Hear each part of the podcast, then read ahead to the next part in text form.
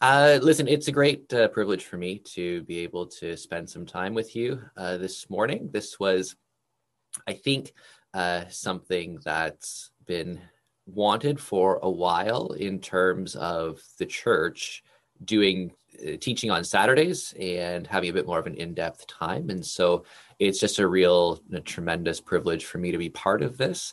Uh, I wish uh, very, very much uh, that it was in person. Uh, actually, I wish that with all my heart that I could uh, be with you together this morning and we could be in the same room and share probably a little bit more interactive conversation that way. I think that that's one of the strengths actually of the group that you are at Crestwick.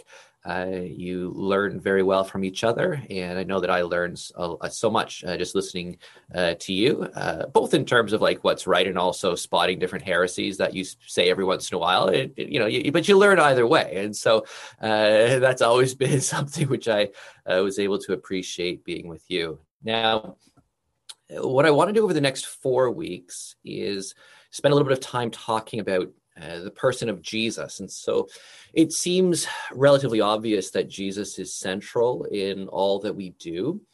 And yet, sometimes what happens is the things that are central in one generation are central and focused upon. And so you really actually learn the core cardinal realities, and that's what you center on. But then as time goes on, it seems that in a lot of churches, and also frankly, in a lot of ministries, what was the focus very quickly becomes assumed and then sort of set off to the side. And so you think you're building continually on what's central, but really, in for all intents and purposes, it's basically being neglected. It, it's basically uh, sort of you've, you've been there, you've done that, and you're moving on. And then the next generation growing up rather than actually building on what's central, they look at that as peripheral because you now, instead of really focusing on Jesus, for example, you're focusing for a whole generation on issues of social justice. And, and the first generation can do that, believing that their view of social justice is actually derived from Jesus. But then the next generation, they're a little bit more detached. Their view of social justice is rooted in social justice and jesus jesus just sort of floats off to the side.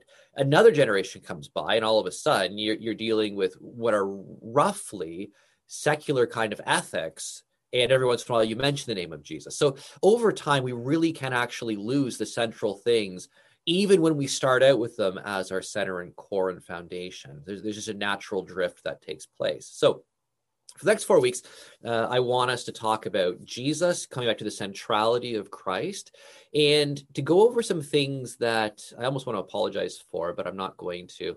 Um, some things that probably you are familiar with. And so, what I want to do is go over uh, a number of Bible verses for the for this week and next week where I'm going to be really trying to demonstrate from the text, you know, that Jesus is fully God and fully man. And I, and I realize we can all say that now, like sort of creedally, confessionally.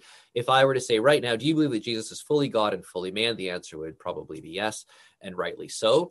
But one of the things I, I found, uh, even in, in, the seminary, is actually not the seminary, the college level. I'll have my college students come in, and in first year theology, I'll ask them, know, so do you believe that Jesus is God? And they will all say yes. And then I'll say, okay, prove it to me from the Bible. And it's shocking how many of them cannot adduce a single verse in support of that proposition. And and so I would I'm not going to ask you to give your answer, but if you had to actually prove that Jesus was God, I mean, this is our, our central claim. And we also claim that the Bible is our foundation. Our Bible, the Bible is our authority. It's God's special revelation. And so it, it's it's small wonder when Jehovah's Witnesses come to people's doors, even people who've been in the church for a long period of time, you know they, they show a few verses out of context and people even christians are totally derailed in terms of their witness i mean all they can do is, is basically you know tell them to go next door and close the door because they have no ability to actually interact on something as basic as the deity of christ so i i want to actually and Sarah's leaving, and so I'm I, I don't know what's going on there. She's she's, a, she's offended that I, I mentioned the Jehovah's Witnesses. So I'm sorry, Sarah, that you. I know you've been trying to convert us to that faith for a long time as a secret agent of the Watchtower Society, but you can just do what you need to do. Oh, or have coffee. Yeah, that's it's so boring. You need to wake up. This is not the best start. Um, okay, so we're going to be going over some things which may seem pretty basic this week and next week. Then in the following two weeks, I hope to start drawing some of these strands together because I think that's something else that we we don't always do. Is we're so used to the conclusion at this point in church history that we don't always actually see the data that went into coming up with the conclusions. Okay, so today it's it's going to be um, a fair bit of data. Now, I won't ask you for a show of hands. Now you know you can do that like physically in your camera. Um, or you can also, there's this little icon button that you can hit and a little hand will pop up. So if you have any questions or comments, yes, Sarah, exactly. Uh, if you have any questions or comments, you can pop up your little hand icon. And if I think that it's worth calling on you, then I'll respond. And if not, I'll ignore it. I think it's a technical glitch of some kind. Um, if there's any questions you have, if there's any comments you want, then you can uh, you can just raise your hand. You can say something. You can interject or ask questions at any point. Uh, I'm tempted to ask for there's some kind of shocked smiley ghost face now up here. I have no idea what that means. That's that's like the heresy icon. So if I say a heresy, just pop that up, and it means like that this is some kind of theological disaster. Um, what was I going to say? I was going to say, oh yeah, I was going to say I'm gonna I'm tempted to ask you to put up your hand if you read all of Matthew's gospel, but don't do it. Uh, it's not going to be any kind of exam right now on the Gospel of Matthew. That gospel reading pr- plan is just to kind of keep you steeped in the person of Jesus over the next month. Okay. So we're not really going to be going through those texts in any detail. There'd be no time for that, but it just might help you in terms of familiarity. We're all thinking about Jesus as we read these things. Okay. Now, there's a pivotal moment, though, in Matthew, and that comes, it's sort of the, the, the theological pivot of the book and also actually the narrative pivot of the book.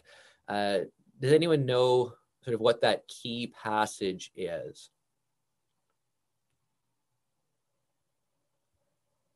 Now, this is the other great thing about about Zoom. I can't really call on people exactly like unlike I could if we were all together. Um, and also, it's a Zoom is a great opportunity to be humble. And so I know that you know all know the answer, but you're reluctant to give it because you want your friends to have the opportunity of getting the glory, which you're humbly bypassing. Um, it's in the Gospel of Matthew, of course, uh, chapter 16. And obviously, no one would not have read to chapter 16 by now. Uh, so it's Matthew chapter 16, verses 13 through 16. And you're very familiar with this of course. It says, When Jesus came to the region of Caesarea Philippi, he asked his disciples, Who do people say that the Son of Man is? They replied, Some say John the Baptist, some say Elijah, and still others Jeremiah or one of the prophets. But what about you? He asked, Who do you say I am? Simon Peter answered, You are the Messiah, the Son of the living God. And so this is something which uh, we'll talk more about this in in a couple weeks actually. But this is the pivot of the gospel. The disciples now are realizing a little bit about who jesus is. They they know enough to know that he's the christ. They still don't understand what being the christ entails or what it means. I mean that becomes very clear with what peter says next in response. But this is still the big question of the day who do people say that I am? And then what about you? Who do you say that I am? So if we were to to go around and you were to provide responses to this, well, maybe we will because it, it's it can't it can't possibly be anything other than horrendous if you just have to sit there and I'm monologue into a computer screen for an hour and a half. So uh, just just a couple, there's a couple quick responses. Uh, what do what do people in in society you you know you got into tim hortons and and you can't do that anymore but if if you did you know and you you just talk to random people what are the sorts of things you would hear about jesus Don't be shy. We only have so much time. Yeah, he was a moral guy. Uh, you know, he's a good moral teacher. Uh, you know, maybe something like a, a, Jewish kind of Socrates, or you know, a, a Palestinian Buddha of some kind. Yeah, but a, you know, a good moral kind of teacher. what else? What else do you hear about Jesus these days?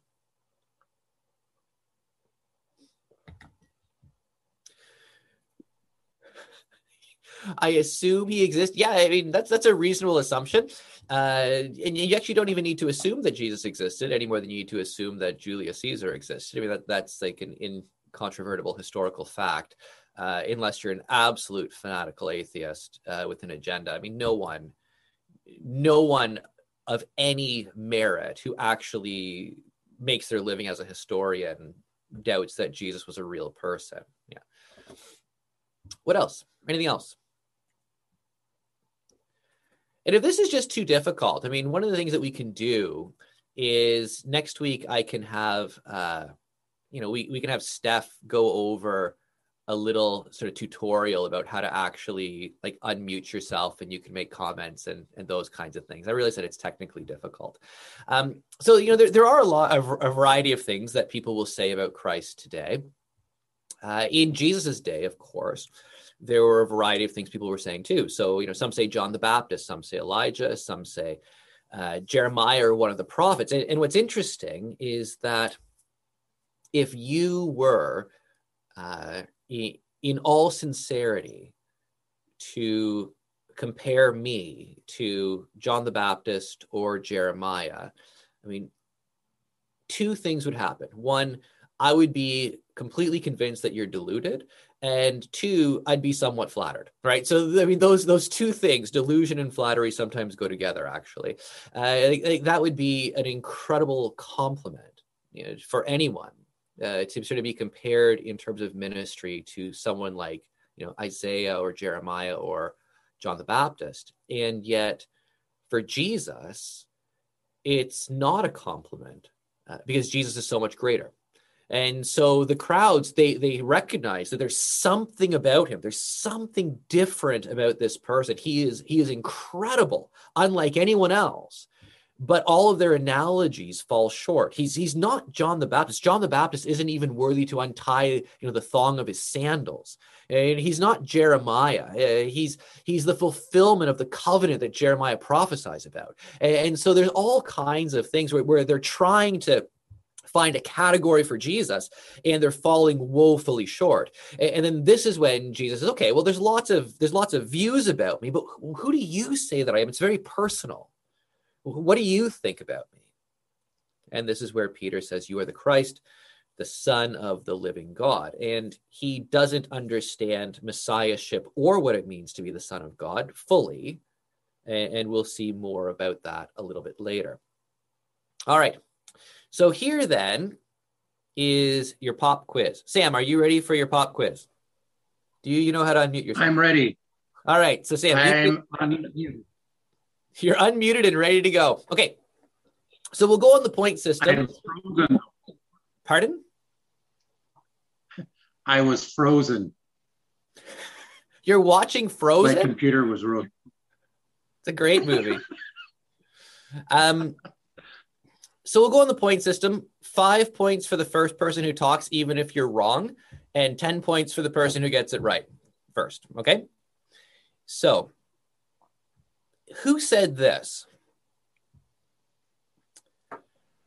I like your Christ. I do not like your Christians. Gandhi.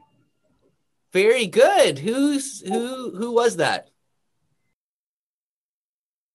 That's fantastic. Do you know? Do you know what he said next? okay.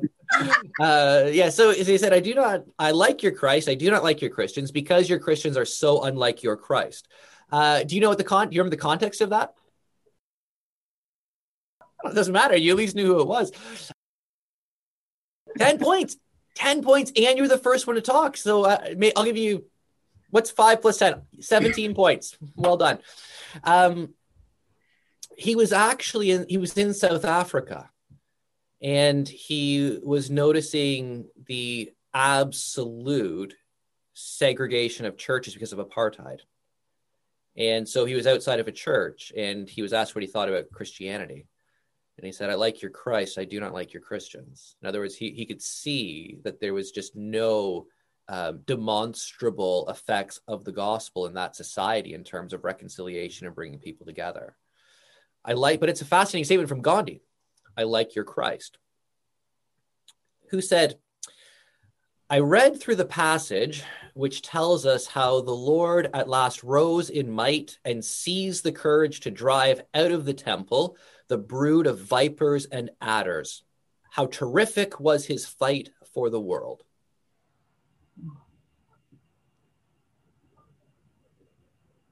He rose in might and seized the courage to drive out of the temple the brood of vipers and adders. How terrific was his fight for the world. That was Adolf Hitler using the cleansing of the temple as a reason to drive the Jews out of Europe. Who said, Jesus Christ was an extremist for love, truth, and goodness. Jesus Christ was an extremist for love, truth, and goodness. that was pretty generic. Uh, Martin Luther King Jr. for the civil rights movement. Sylvie, I think you're going to win this. I mean, 17 points. No one's even coming. We don't even have it. Everyone else is tied for second with zero. Uh, so you're you're off to a clear clear start here. Said Christ was a great revolutionary. Fidel Castro. Yes, Oh, sure you were. Yeah, everyone can say, "Oh, yeah, no, I was going to say the right answer too." After the person said it first and got their points, so that's good. You can have a consolation prize. We'll give you uh, a third of a point. It's not bad. so, uh, so Sylvie, was is that you again? Was that that was a pure guess, right? You had no idea. You had no idea. You just threw that out. That's yeah. fantastic yeah, that's what you when you start giving quotes by world leaders, you may as well just throw out Castro for every single answer until you get it right. That's that's a brilliant strategy. So 17 plus 17, you now have like 24 points. You're doing just absolutely fantastic. Um, so, all right. Who was told, and you actually will know this, in this sign, conquer? Yes. That's right, Constantine, the sign of the cross, the Chi-Rho, before his his great battle uh, to take control uh, out of the, the four Roman generals when, when Rome sort of split apart after the death of the emperor. Constantine uh, fought and conquered in the sign, in the Chi-Rho sign of the cross. In this sign, conquer. All right, Hugh, not bad. 17 points, second place. Um, just two more here if you don't you don't even know, need to know very much about uh, Jesus. You just need to know a little bit of something about U.S. politics. Uh, no, nothing. In on June tenth, two thousand, this person. And don't jump in just yet. I'm going to make this one as easy as possible. Uh, as the governor of Texas proclaimed Jesus Day as a legal day in the state of Texas, where he was governor. Later, as president of the United States, he said that God told him to invade Afghanistan and to put an end to terrorism, and then that God told him to go in and end the tyranny in Iraq. Who was that? George W. Bush. Sam McCallum. Sam, that's fantastic. Uh, I thought you only knew Irish politics, so I'm going to assign you a very non-arbitrary 48 points uh, because you were so quick, and you also you're an international spokesperson for Irish Canadians who are aware of what goes on in Texas. That's that's hard to do. Uh, one more, and uh, there's a context to this. Uh, it was pretty controversial about a decade ago. Uh, there was a group, wasn't an individual, there was a group that were operating under the slogan Jesus loves porn stars. So anyone remember that controversy? So it was a group called Triple X Church that was a Christian organization that were try that was trying to bring awareness to how destructive the uh, pornography industry is. And so they actually they went to adult porn trade shows in the states and set up a booth with this massive banner that said Jesus loves porn stars and wore t-shirts with that slogan. And of course, their argument is they're trying to tell people in this industry that there is salvation and that they can actually be sort of liberated and redeemed out of this lifestyle and that there actually is love it is real love for them. Uh, and and all of that you know you, you can't really fault that.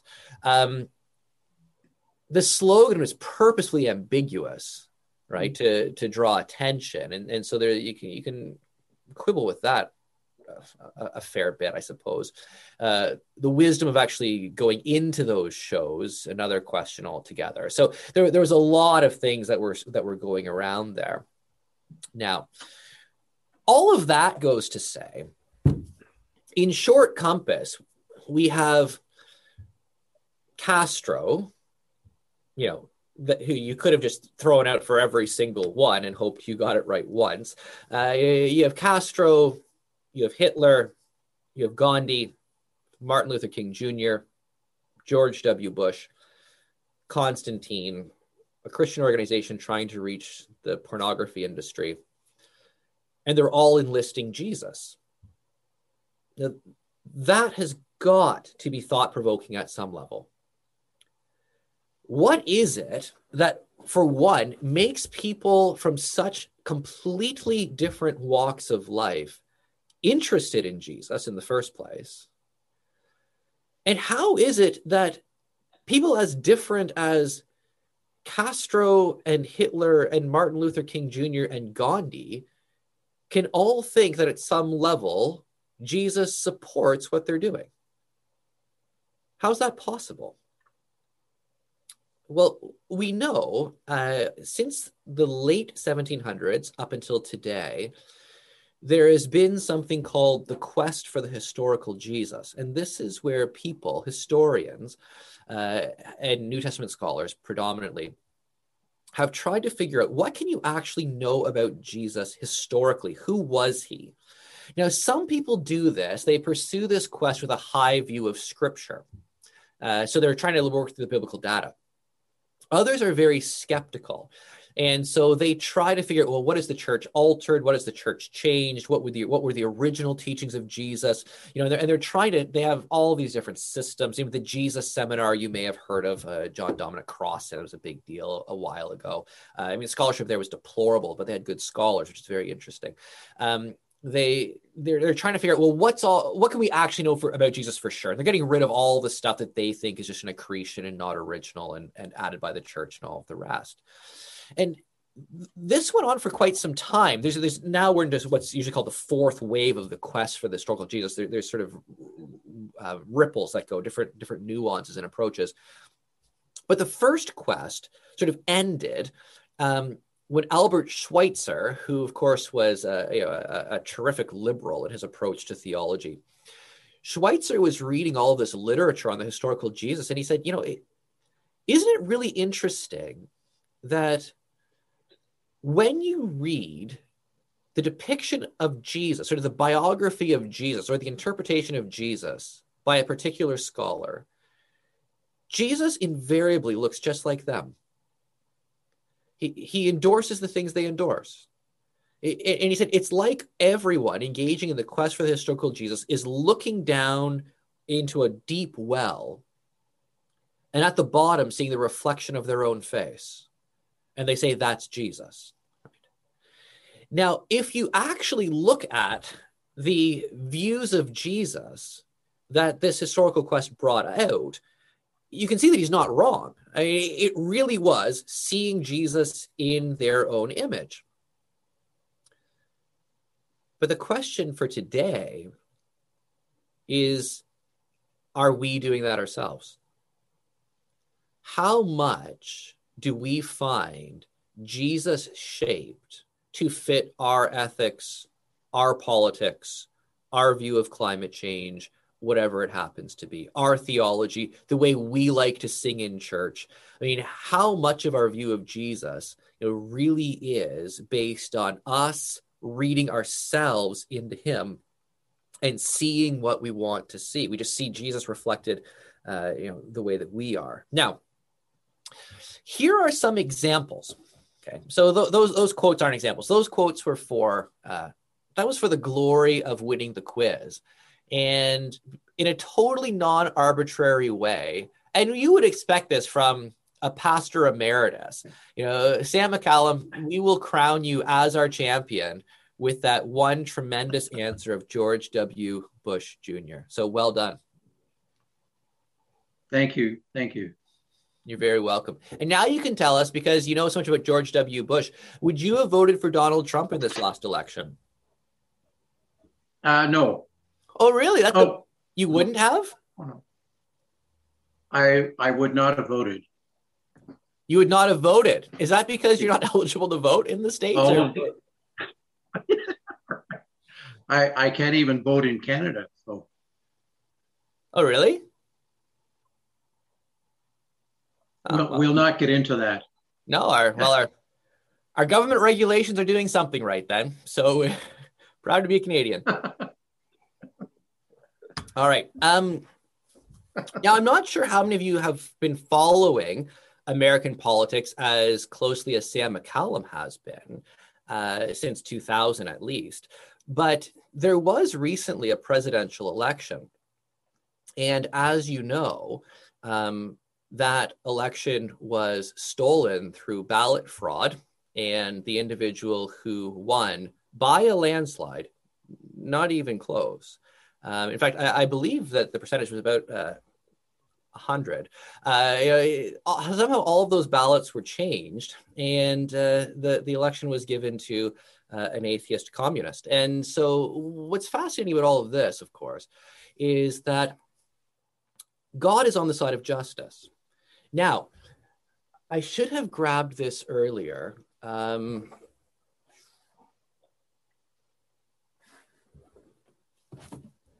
here it is. Thankfully, it's right there. Um, how many of you have seen this book? Dietrich Bonhoeffer. Very good. How many of you? Yes. Interestingly enough, um, I say Dietrich Bonhoeffer, and I, I, in Toronto a few years ago, I was teaching a class of German missionaries, and I was teaching in Luke, you know, and he's talking about, you know, every man, er, everyone Jesus calls, you know, he bids them to take up his cross and die. There's no cheap grace and all the rest. And so I say, you know, Dietrich Bonhoeffer, and they start laughing because in that's not how you pronounce it, right? And so then they would say it with their with their German voices, you know, and it's something like Dietrich Bonhoeffer.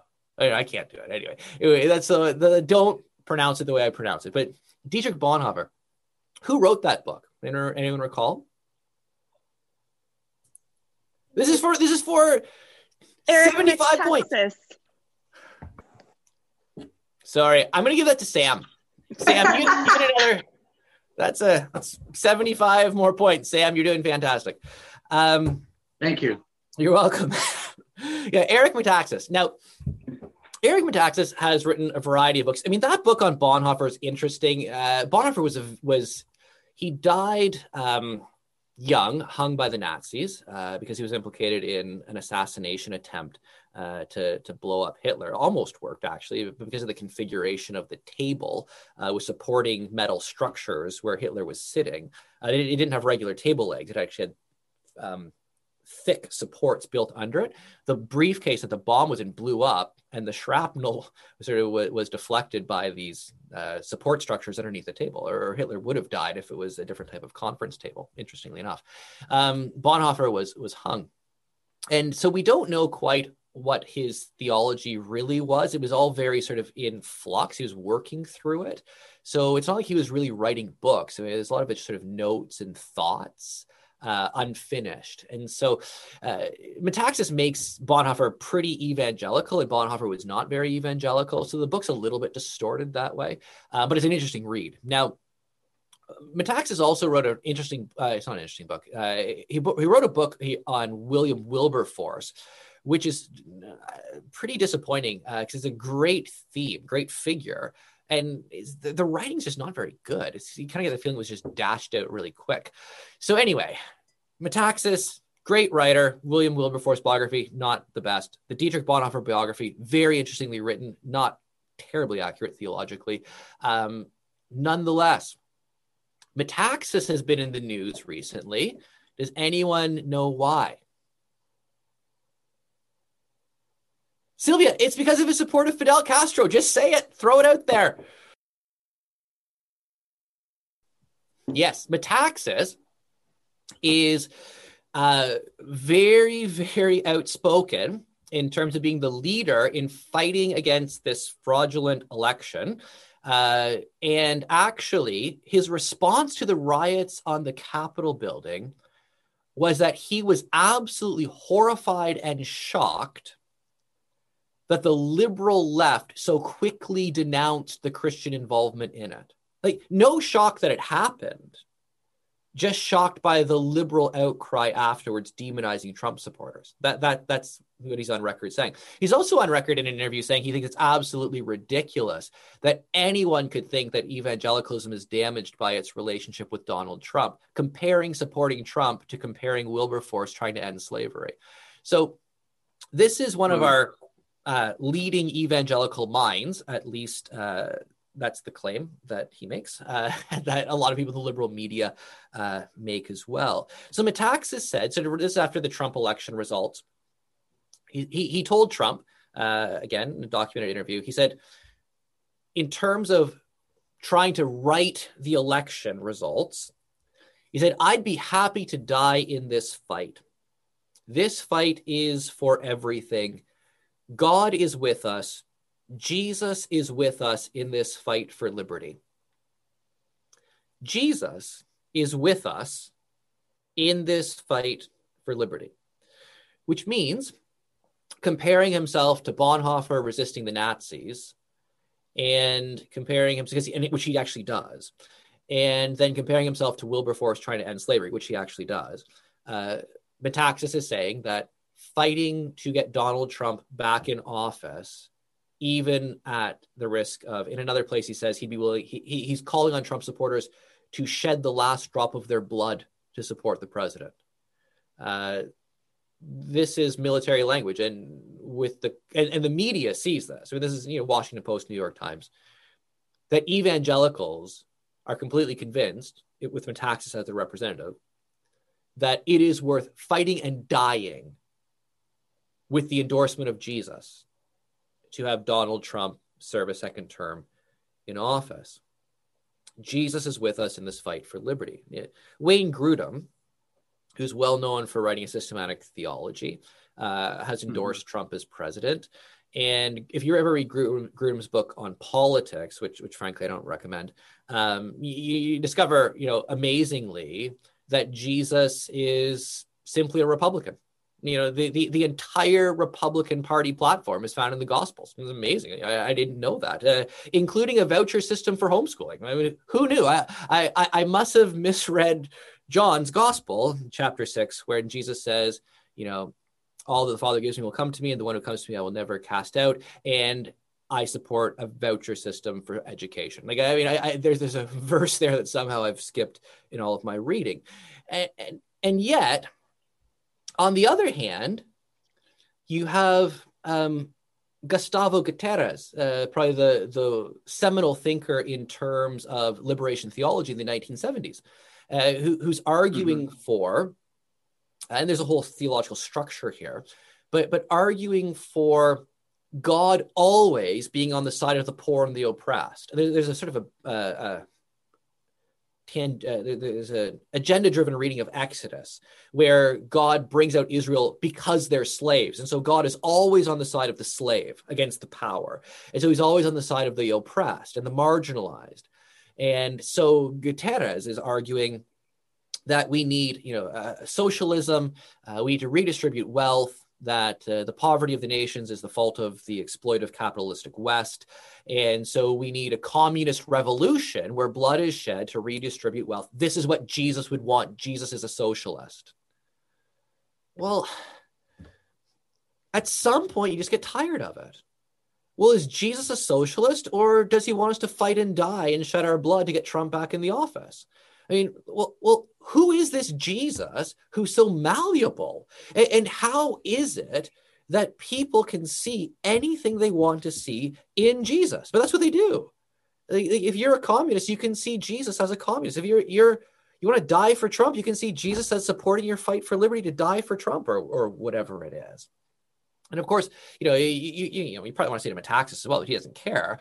Is that there's a whole tradition in uh, of Anabaptism and pacifism that enlists Jesus in terms of never using violence for anything, even self defense.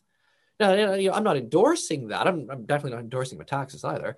Uh, oh, and just in case you, you, just in case you couldn't tell through through Zoom, when I was talking about the the vote, you know, being stolen, I was being sarcastic. Just to be clear, this is being recorded. Um, uh, so anyway, although it probably was, who knows? I'm not an American, just like Sam. Now, it does get tiring though when you try to look at all of this and it seems like whoever you talk to, the assumption is Jesus is just like them.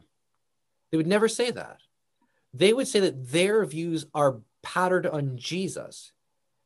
But really, what they're doing is they're reading into Jesus anything they want him to be. So, how do we get past this? Now, as a quick little tour through history, um, it used to be, and this is not a this is not a good tour through history. This is going to be very, very uh, sort of potted and and focused on, on one particular era, uh, sort of from post Reformation to today, and very Western. It used to be that Jesus was sort of predominantly seen as king. So the Bible uses a variety of metaphors for Jesus. You are aware of this. And so it used to be that Jesus was predominantly seen as king. And this is obviously when you're dealing with a lot of sort of European civil uh, social states where you have all kinds of kings and rulers. And so the king has power, and the king, you know, can put to death rebels, and the king is sort of embodies justice and all the rest. So the king is majestic and above everyone, and the king has sort of arbitrary power to put anyone to death that they want, and the king destroys rebels. And so when this is your primary metaphor or your primary image of Jesus, then you tend to approach him in a particular way.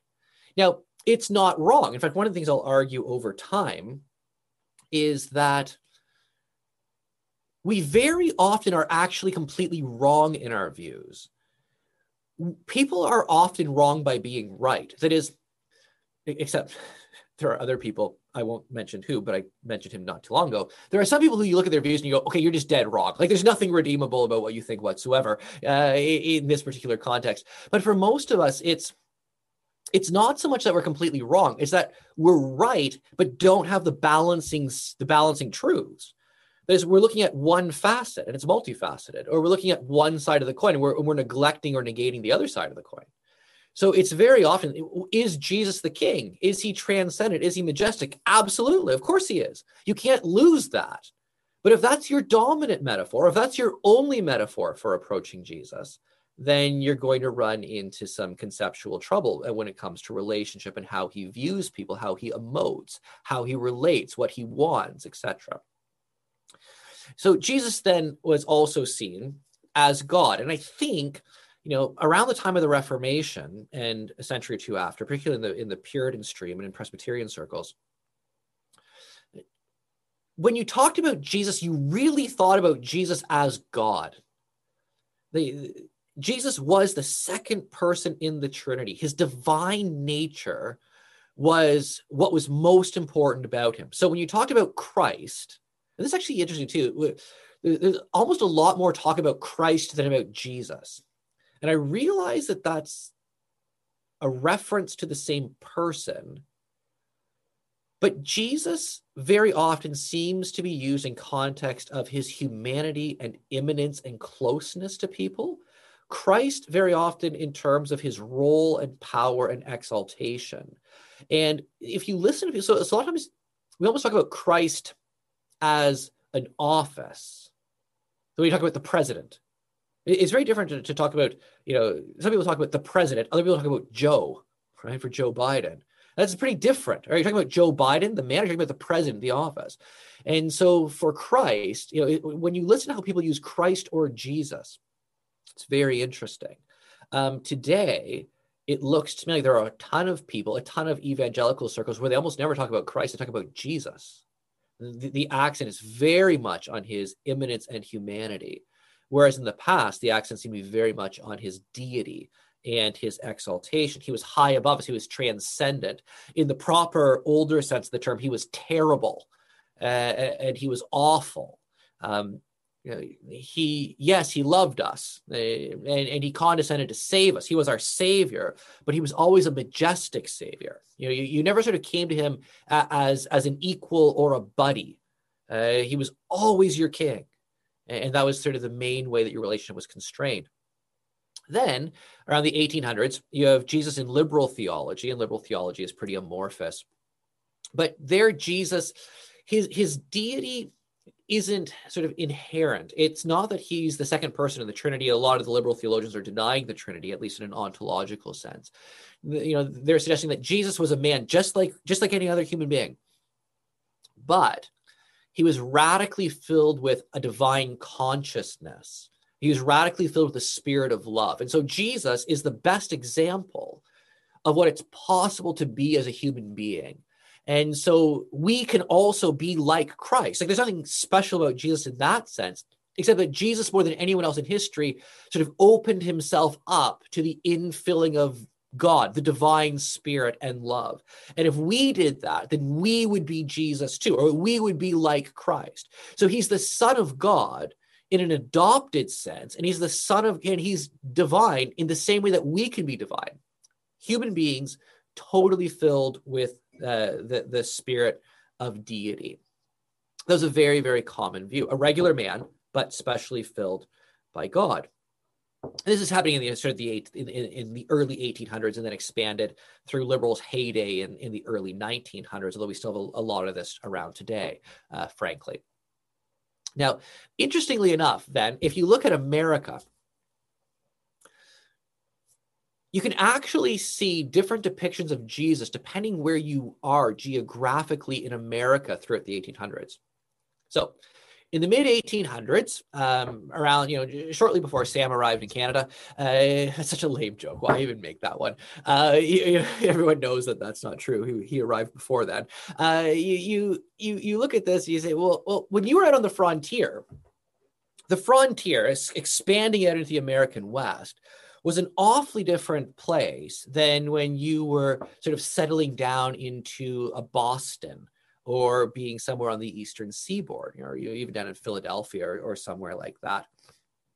So Jesus, in terms of preaching out on the the, the frontier, um, you know, you, would send preachers out there who would preach very simply of different levels of education and sophistication out west than you did out east.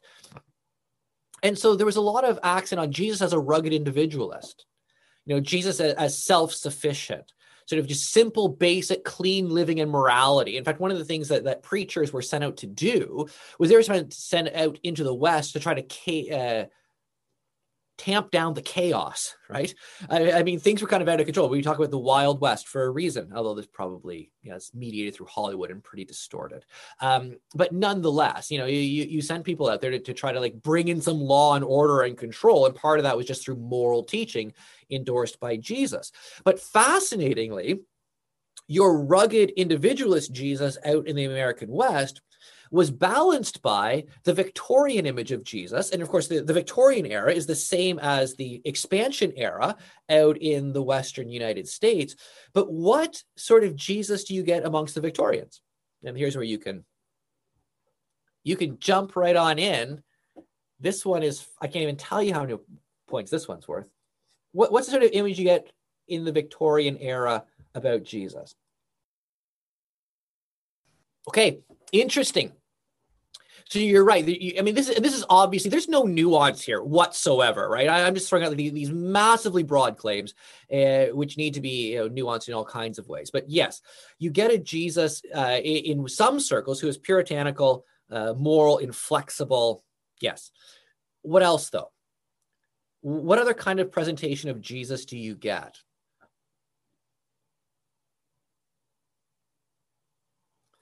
Well, you get the kind of thing which is um, Jesus meek and mild, right?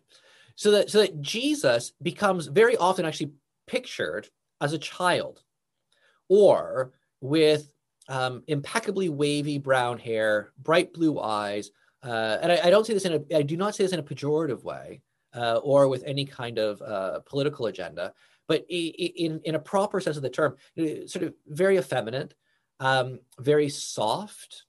And there, this is where you sort of get a lot of that um, depiction of, of Jesus just just carrying the little lamb, right? Nurturing. Um, we get the hymns, you know, about G- gentle Jesus, meek and mild, uh, those kinds of things. And so you get a very sentimental, emotional Jesus, which, not surprisingly, is also coming in response to some of the puritanical moralism, but also in terms of cultural history. Now you're at the time of Romanticism. And so now you have a movement culturally towards away from strict rationality to engagement in nature, uh, pastoral imagery, sheep, lambs, right, deer, water, fields, and, and so you, you, poetry, emoji. This is you know Wordsworth, and and Wordsworth, interesting enough, is, is, is, forever changes poetry. Him and Coleridge in lyrical ballads forever changes poetry, and it's not the poetry they write so much. Uh, well, actually, well, it is. It's the poetry they write plus uh, Wordsworth's introductory essay to that collection, where he basically says the point of poetry is to make you feel. You know, no one had thought that before. People thought that poetry was to present truth and make you think Wordsworth says it's to make you feel. Well, you, you can maybe profitably hold thinking and feeling together, but now you start getting presentations of Jesus which are calculated to make you feel a certain thing loved, accepted, nurtured, cared for. So gentle Jesus, meek and mild becomes like quite literally the poster boy of compassion and intimacy. That is a very, very far movement from a high and holy, majestic king filled with wrath against his enemies, waiting to conquer them with an iron scepter. Very, you can't, you can't imagine the Victorian Jesus on a throne with an iron scepter with eyes flashing like fire, waiting to put all of his enemies under his feet and trample them down.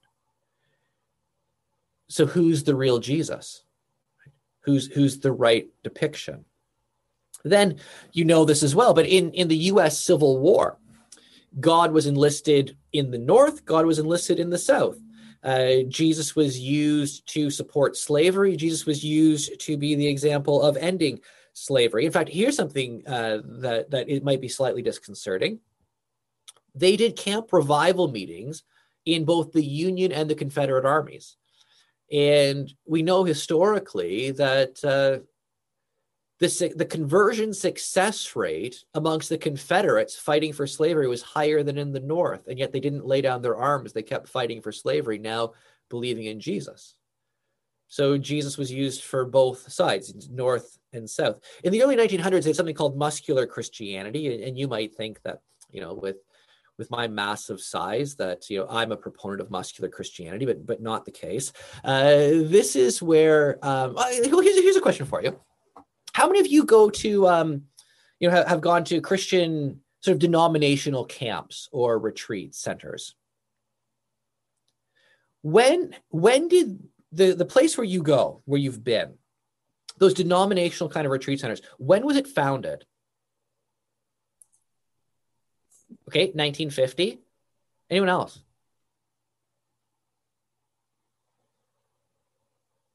No idea. Okay yeah, so 1970 doesn't count. Uh, it's a good try though.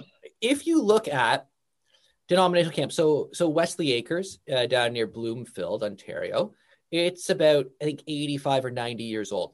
Wesleyan camp. Fairhaven's the AGC camp uh, celebrated their 85th anniversary not too long ago. Uh, NBC celebrated their nine their 90th anniversary last summer. So you start plotting that out, you know, why are all these camps started 80, 90 years ago? Well, you're you're shortly sort of after First World War through the Roaring Twenties, kind of get moving into somewhat Depression era, pre World War II, and there was this whole movement where Jesus is on the side of the outdoors and vitality and health and manliness. And you know they they even had girl guides for manliness and those sorts of things.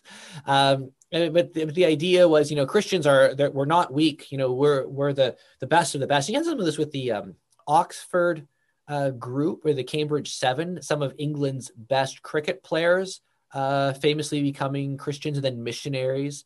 Um, uh, billy sunday you know, endorsing baseball and and Jesus and these kinds of things down in the states. And, and so you have this movement where Jesus is for sports and health and all of the rest. Now, 1960s, you know, you have the civil rights movement. Already mentioned Martin Luther King Jr. You also had people who were arguing that Jesus was completely against racial integration. Now, today, I can point you to prominent um, evangelical conservative pastors. I guarantee a lot of you have read some of their books. Um, I can and listen to their podcasts. I can point you to, uh, uh, but I won't. Uh, but I won't name names. There are prominent evangelicals today who are convinced that Jesus is for big oil and and more extraction of resources so that human beings have more power. Um, Jesus is also enlisted by those who would be tree huggers. Uh, Jesus is a conservative. Jesus is a communist. Uh, Jesus is for traditional home values. Jesus is also increasingly enlisted by the LGBTQA community. Um, so who is he? I mean, this is maybe this is kind of getting a little bit repetitive, you know, uh, but just really try. And, if it is, don't raise your hand. Um, but really trying to say, like, like look, w- w- there's a lot of confusion out there, and there is a lot of different ways of approaching it. I mean, if you look at uh, contemporary Christian music, it's often been noted that a lot of a lot of songs that are written about Jesus, you could drop the name of Jesus and put in, you know, a, a boyfriend or girlfriend's name, and it wouldn't change the meaning of the song at all. It, it, would simply make it a traditional sort of love song. And so we're singing some of these sort of schmaltzy romance songs to Jesus, you know, as if Jesus is a boyfriend or a girlfriend. Well, you know, that's a very long way from the Reformation view, right? Um, and sorry, go ahead. Someone wants to say something? Or someone needs to mute themselves, maybe? That's that's the other alternative.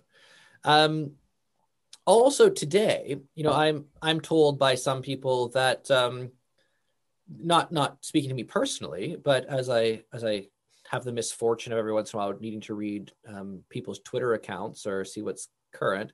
Uh, you know, basically, I'm I'm a false shepherd because I'm not leading my church to rebel against the government's COVID protocol. Well, and, and that's not in the name of King Jesus. You know, King Jesus wants us to have our dominion rights, and well, who is this Jesus? Right. So you have these poles, transcendence and immanence. He's high above us, and he's also intimately close to us.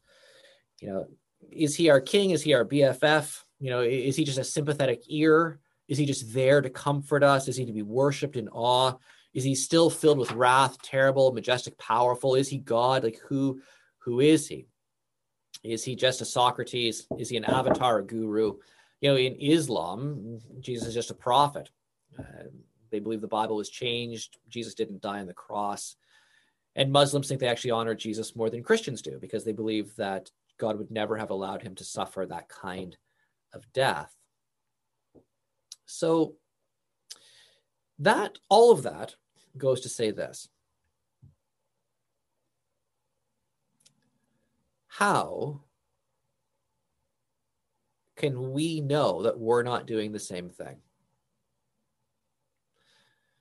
Because it might seem like overkill to cite all of those examples, and maybe it is, and maybe it was. And if I've if I've wasted your Saturday morning so far, I apologize. Because Saturday morning, if I remember from when I was a kid, this is when cartoons are on TV and uh, and professional wrestling. So there's obviously some really good things that you can be involved in right now, you know, that you're missing out on.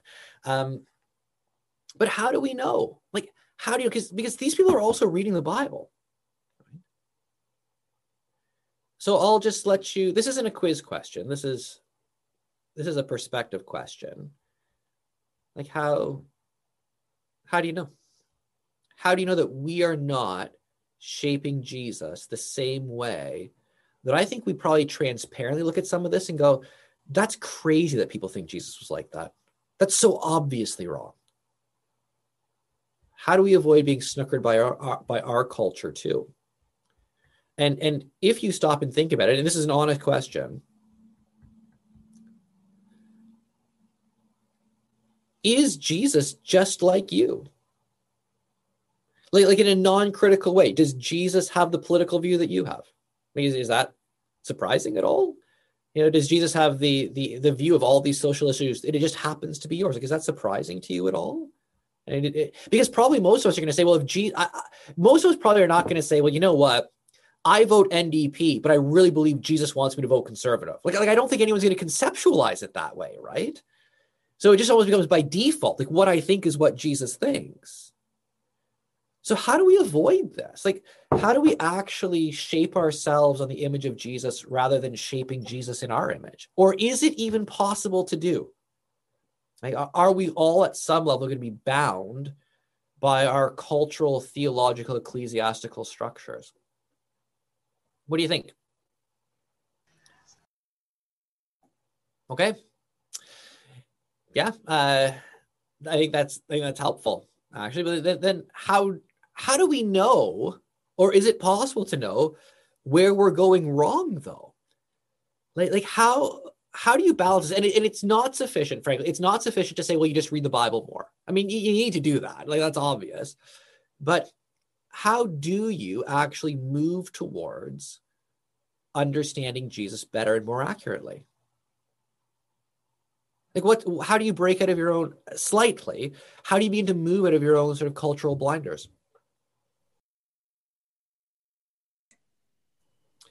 Okay, it's very interesting you you actually pay attention to some people who disagree with you.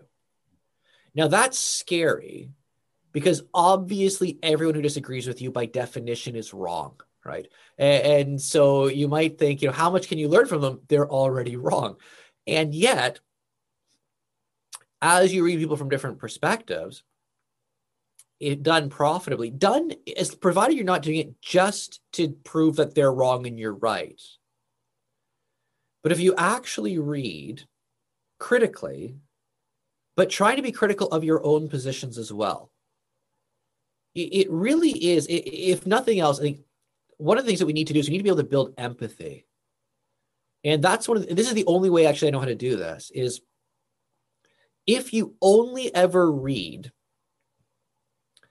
about uh, people who are liberal politically, if you only ever hear about political liberals through conservative commentators, you will never understand political liberals ever.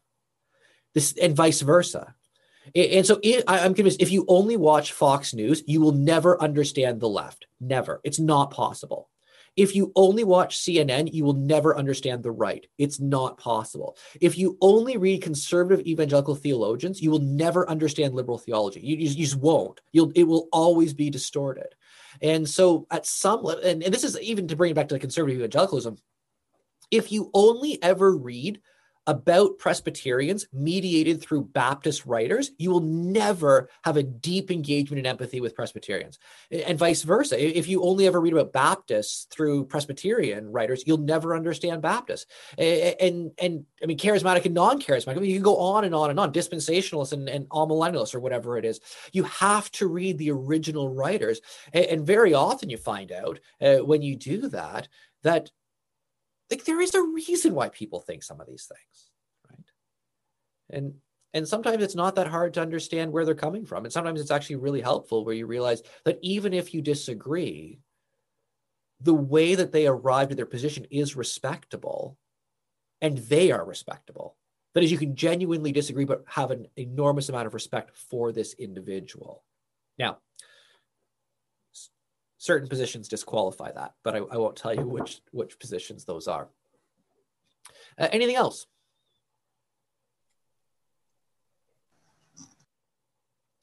Yeah, and that's um that's really important as well. Actually, uh, you know, you you you expose yourself to some other cultures, and there's commonality, but very often the, there, there are theological problems that we have in sort of our affluent Western society that a lot of people in other parts of the world don't have. They, they just don't see the same issues that we see. Plus, other parts of the world tend to do much better, much better than we do um, in recognizing certain massively important motifs and themes in scripture that we tend to ignore. So so we tend to treat salvation very individualistic as, as a personal experience sort of you and jesus. And then we kind of throw a bunch of individuals together and, and we talk a lot about community but how much real community is there in our western churches? It seems to be something that people complain about all the time. Like where is the actual authentic community? Well you know you, you go to africa for example and there are a ton of places where you don't need to teach them about community. They they they they, experience, but they also see it, and, and they read the New Testament through communal lenses, very differently than what we do in the West. Right. Um, so exposure to different cultures is very helpful. C.S. Lewis uh, said that for every new book you read, you should read an old book, um, meaning that reading past authors. So, so if you want to know like how is Jesus depicted, don't just sing contemporary Christian music and don't just read, you know, books that have been published in the last 20 or 20 years or so. Like go back and read an author who was writing in the 1800s. Go back and read an author who was writing in the 1600s and you'll start to see over time we can almost do time travel that way and, as much as we can dip into other cultures today we can also dip into other eras of history that can be very helpful uh, because one and one of the things it does, you can also see how blinkered some of these people are by their culture. As our as culture has moved on, you can look back and go, "Oh my goodness, you could only possibly think that living in this cultural era." And then that helps you become a little bit more self-conscious about the cultural factors that you experience as well. So, culture, reading in different periods of history. Um, anything else? Yeah we self self-conscious analysis sort of, of of our presuppositions you know what what is my frame of reference? Um, what background did i grow up in? You know what, what was i taught you know sort of from a young age? What's my own sort of pilgrimage and certain thinking through various issues with jesus and all of the rest? Yeah very helpful. And and hopefully i mean what we're doing today a little bit is you do learn these things in community as well, uh, in conversation with one another. Now, a huge problem with this, though, in in my judgment, is, and again, it's easier. It's always easier to see it in other people than in yourself. Always. I mean, this is a problem with blind spots. Like it's really easy to see someone else's blind spots. By definition, you don't see your own right? It, here, here's a clue. If you see your own blind spot, it's not your blind spot. Uh, and, and, so one of the things that you know that I, that I fear is a lot of people think they're actually engaged in meaningful exploration together in community, but they're only speaking in an echo chamber.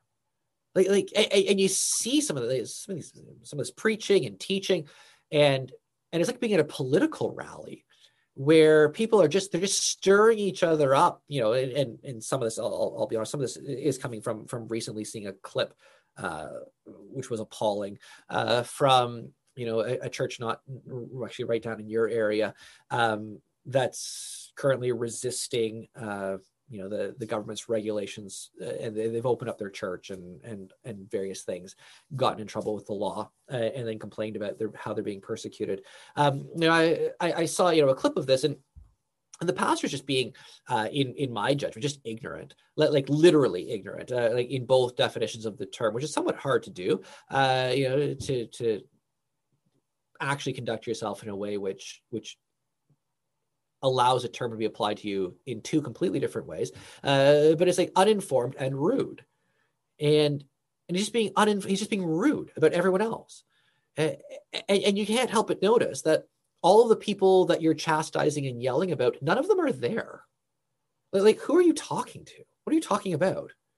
and, and so it becomes just sort of a self-aggrandizing you know beating your own chest kind of of exercise in an echo chamber and, and the people say amen because you're not teaching them anything. You're, you're just you're just spouting their political slogans on, in in the name of religion. But how much do we do that? Like like is this morning are we just an echo chamber? Where really there's not much of a point in us talking, trying to see things from other perspectives, because we're all going to roughly share the same perspective. And, and, and you can almost tell how um, sort of how much hegemony there is when you actually think you have diversity because in your group there's someone who supports baptizing infants and someone who supports baptizing believers only. Or you, are pretty convinced that like you have a tremendous amount of diversity because you let different people you, you have members of your organization who have a different view about the millennium. Like there are some ways that if you parse it out as diversity, you can only look at it as diversity because you're 99.5% the same. And, and so you, you know, you go to your, your Tim Hortons again and you say, hey, you know what? You should come up to, to our church Oh man, we're wildly diverse in our church. Like we have some people who are Calvinists and we have some people who are Arminians. And they go like, what are you talking about? I've never heard those terms in my life. Then you start explaining, oh, well, well, some of us believe that we use our free will to receive Jesus, and some of us believe that God chooses his elect and then regenerates them so they can believe in Jesus. And they go, that's a difference? Like what are you talking about? Like that's your diversity?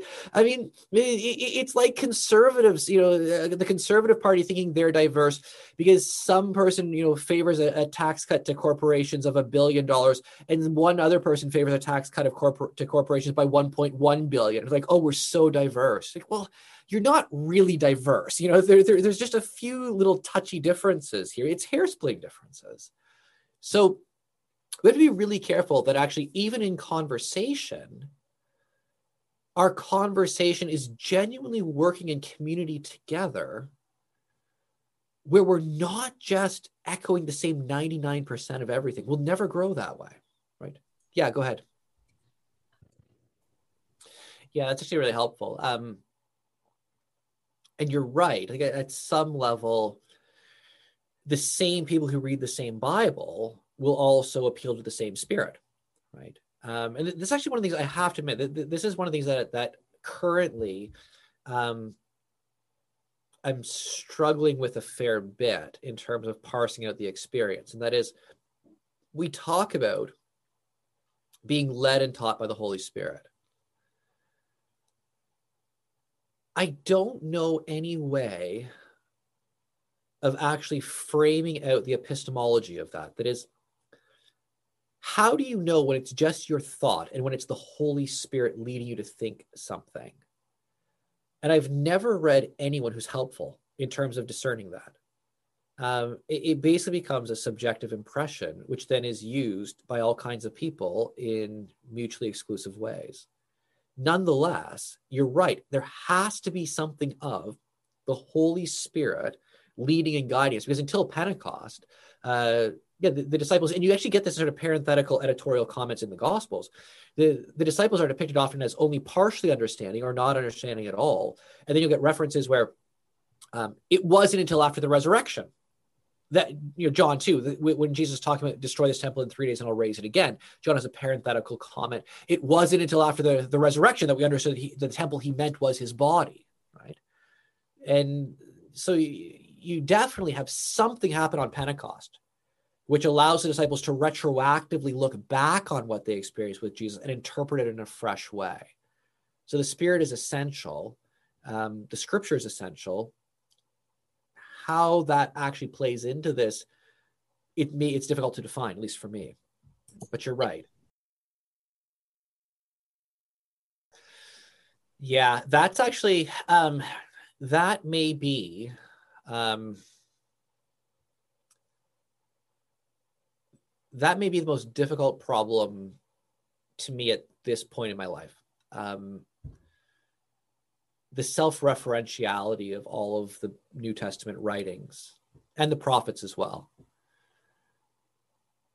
Paul says, I have the authority of the Lord.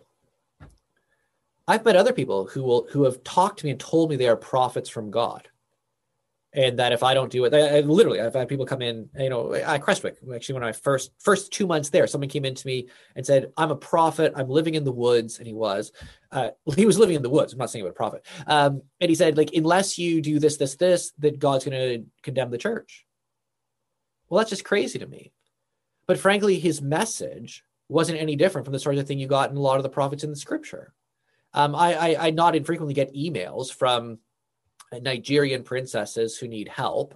And you'll be happy to know that there are now 13 Nigerian princesses that I support monthly uh, because they are in such woeful state. And one day I'm going to be a multi billionaire because of their diamond and ruby collection, which they're going to leave to me in their will. Uh, so, you know, I, I get lots of emails from that, but also, you know, I, I, get emails from people who are telling me about the end of the world and, and they're uh, quoting Revelation and, and all these sorts of things. So it kind of reads a little bit like I'm not sure if you've ever read Ezekiel, but I somewhat have sympathy. Like when I when I was teaching at, at Toronto Baptist Seminary, you look at it at Allan Gardens, and you see people uh, who are yelling and fighting the air, and you know screaming about the end of the world, and you kind of feel like Ezekiel would have fit right in. Like he ties himself down and then eats meals cooked over cow manure to symbolize a siege that's coming. And like if I saw that in Allan Gardens, I would not think that's a prophet. I think that that's a lunatic, right? And so how do you parse it? How do you actually determine? No, no, this person who's who's cutting off his beard with a sword and scattering his whiskers to the wind, that's a symbolic act that God has told him to do.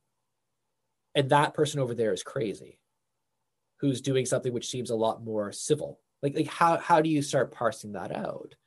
What if what if paul wasn't filled by the spirit? What if he was a religious genius? What if he had a charismatic personality that impressed itself upon people? I mean you read some of the things that he says it's pretty harsh.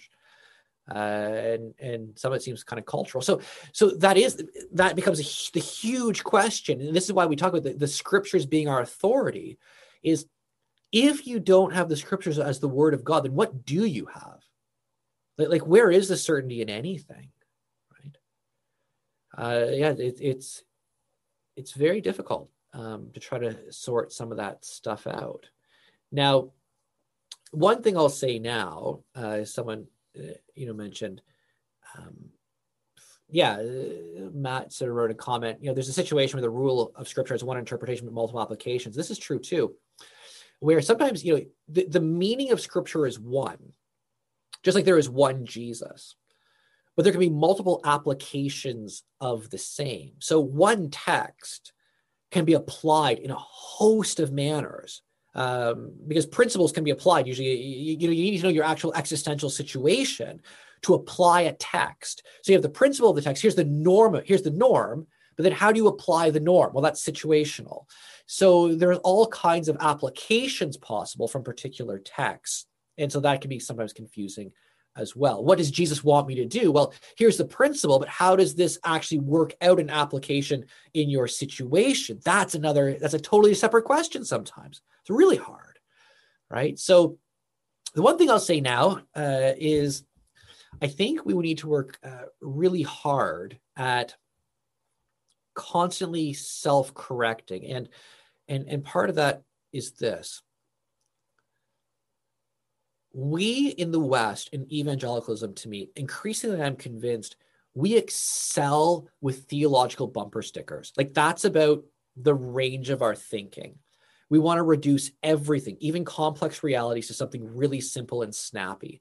And so, one of the things that is required, I think, is to actually look at it. Maybe this is what you can do f- sort of for homework because you're all at home. Um, like maybe write down or think about how do you primarily conceptualize Jesus? Like, like what are the things that come to mind? Not the theological things. So, so you can all make a list of all the things that Jesus is. So that's fine. But how do you actually think about Jesus? Like, do you think about Jesus as your best friend? Is that the primary referent for you? Do you have a hard time conceiving of Jesus as your friend at all? Like, like is he the majestic one? Are you scared of Jesus? Like, like do you do you picture him sort of as that shepherd comforting the lamb. So you picture him as the one about to destroy his enemies and cast them into hell.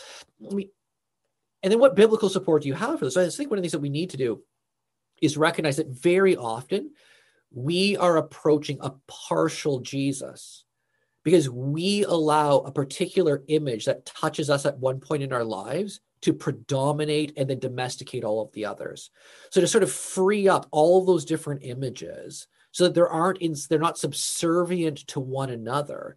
Um, because you will have a different Jesus if you look at him as an inflexible king who's about to destroy all of his enemies versus a humble shepherd, meek and mild. Like if you only conceptualize one way, you'll distort the other one. So, so to sort of just really let the biblical data about Jesus sort of rise to the top, l- separate it a little bit, and see which ones you focus on. And then maybe it's time to, to turn the gem. Like, like maybe it's time to turn the facet. So if you've never really reflected on what it means that Jesus is the vine, John 15, or, or, and you are the branches, maybe spend some time thinking about that. He's a vine. I, I, I'm rooted in him. I grow in him. That's a different image than him being a king. And, and so you just sort of self consciously look at the ones that are predominant for you and which ones are sort of not even intentionally but what kind of imagery and teachings of jesus you sort of just just keep as secondary or keep on the back burner and just so self-conscious awareness i think can be very helpful now you will be shocked uh, and I and I know that this has actually never happened before, and I, I, apologize for this. You you who have been part of Sunday school will be absolutely flabbergasted to know that um, that's not what I. I, I was going to talk about the humanity of Christ from the Bible today. That was my int- that was supposed to take 10 minutes. Like that that was my introductory material. That was only for 10 minutes. And yet somehow for the first time in my life, I did not cover the material I actually thought that we'd be spending most of our time on. Never happened before. And I just, I feel like I was derailed by people just randomly guessing Fidel Castro at inopportune moments and Sam's profound knowledge of American politics. It just, it just threw me off from everything that was going on. So next week, we will do this week. All right, Sam. I think you're you're in charge. Maybe I should say, does anyone have any quick questions or comments? I mean, it is your Saturday morning. These are precious precious moments for you. Um, also, interesting precious moments. Perfect segue to something else I want to say. If you really want to understand a huge amount of, of evangelicalism, spend some time thinking and reflecting on that precious moments, the way they depict Jesus. That is critical, actually in understanding a massive amount of how evangelicals perceive our Lord. Yeah, you know that that's a great question. That's actually a, that's a great observation. Um, sounds like an interesting book. I've never read that one. I mean, the, the, number of books I've read is very, very, very, very small compared to the number of books that there are to read. Um, see, one of the things that we actually need to resist is we need to resist picking the parts about Jesus that we like. That's the first thing. Um, if you ever noticed when people are are choosy about the Bible, like I've never met anyone who says, you know, I really just can't believe this heaven stuff, but I accept the doctrine of hell because Scripture teaches it. Like we we invariably cut out what we don't like. No one ever has a cut and paste Bible which doesn't match their own inclinations. Never, right? Um, so we have to resist then cobbling together a Jesus. And, and so your, your point's very well taken. And another error is then we then start sort of clipping and choosing and cutting and pasting a Jesus together. So we assemble one who's a little bit socialist, but only as far as we're comfortable, and a little bit conservative because we like a free market economy with some with a with a healthy welfare state. And, and you know, Jesus. He, he's all for recycling, but you know he's not totally for green energy because and you go on and on and on and on.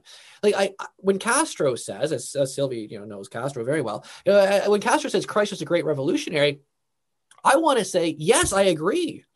Because part of the ministry of Christ was totally revolutionary in his society. I have a book called Jesus Feminist. Was Jesus a feminist? Depends how you define feminism. Part of me wants to say absolutely. I also want to say not even remotely the way you think uh, after you read the book. So is Jesus a feminist? Well, yes and no. Is Jesus a, a, communist? No. Is he? Are there elements of socialism in Christ's teachings? How do you define socialism?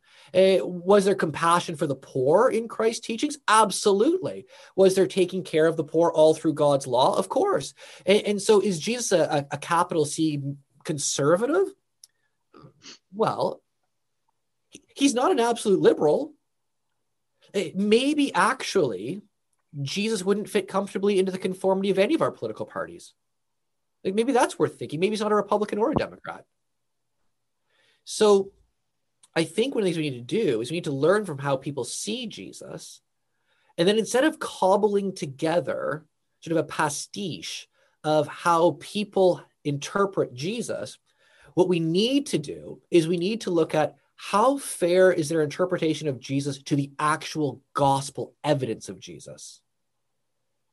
And then you can start to see, yes, this is a fair point someone makes precisely because they actually align with what the gospel presentation is. So then we're using people's interpretation to help us understand the gospels. Whereas too often, you know, the gospel, it's almost like the gospel is you have your interpretation, then you bring the gospel over to support it with, with verses rather than actually starting with the gospels and seeing what you can lead out of it. And does this actually exegetically fit this view? Is there evidence to support this view?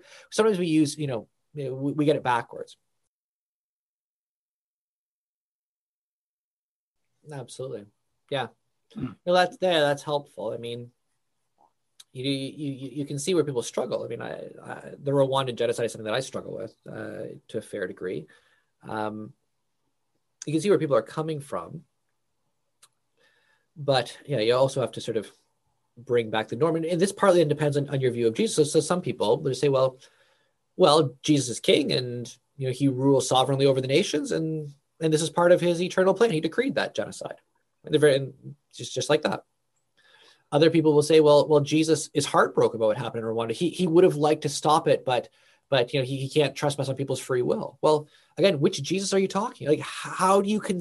You have to have a conception of Jesus that then you try to understand what's going on in the world on the basis of who you think Jesus is. And sometimes there's, and sometimes to be honest, there is a flow that goes back and forth. Like, so we look at events, and events shape our view of God and theology, but but we also interpret events on the basis of our view of God and theology right? So so so how we view jesus helps us interpret things and, and but then events also challenge our view of jesus in terms of logical coherence and consistency and all of the rest. Mm. all right um all right. Sam go ahead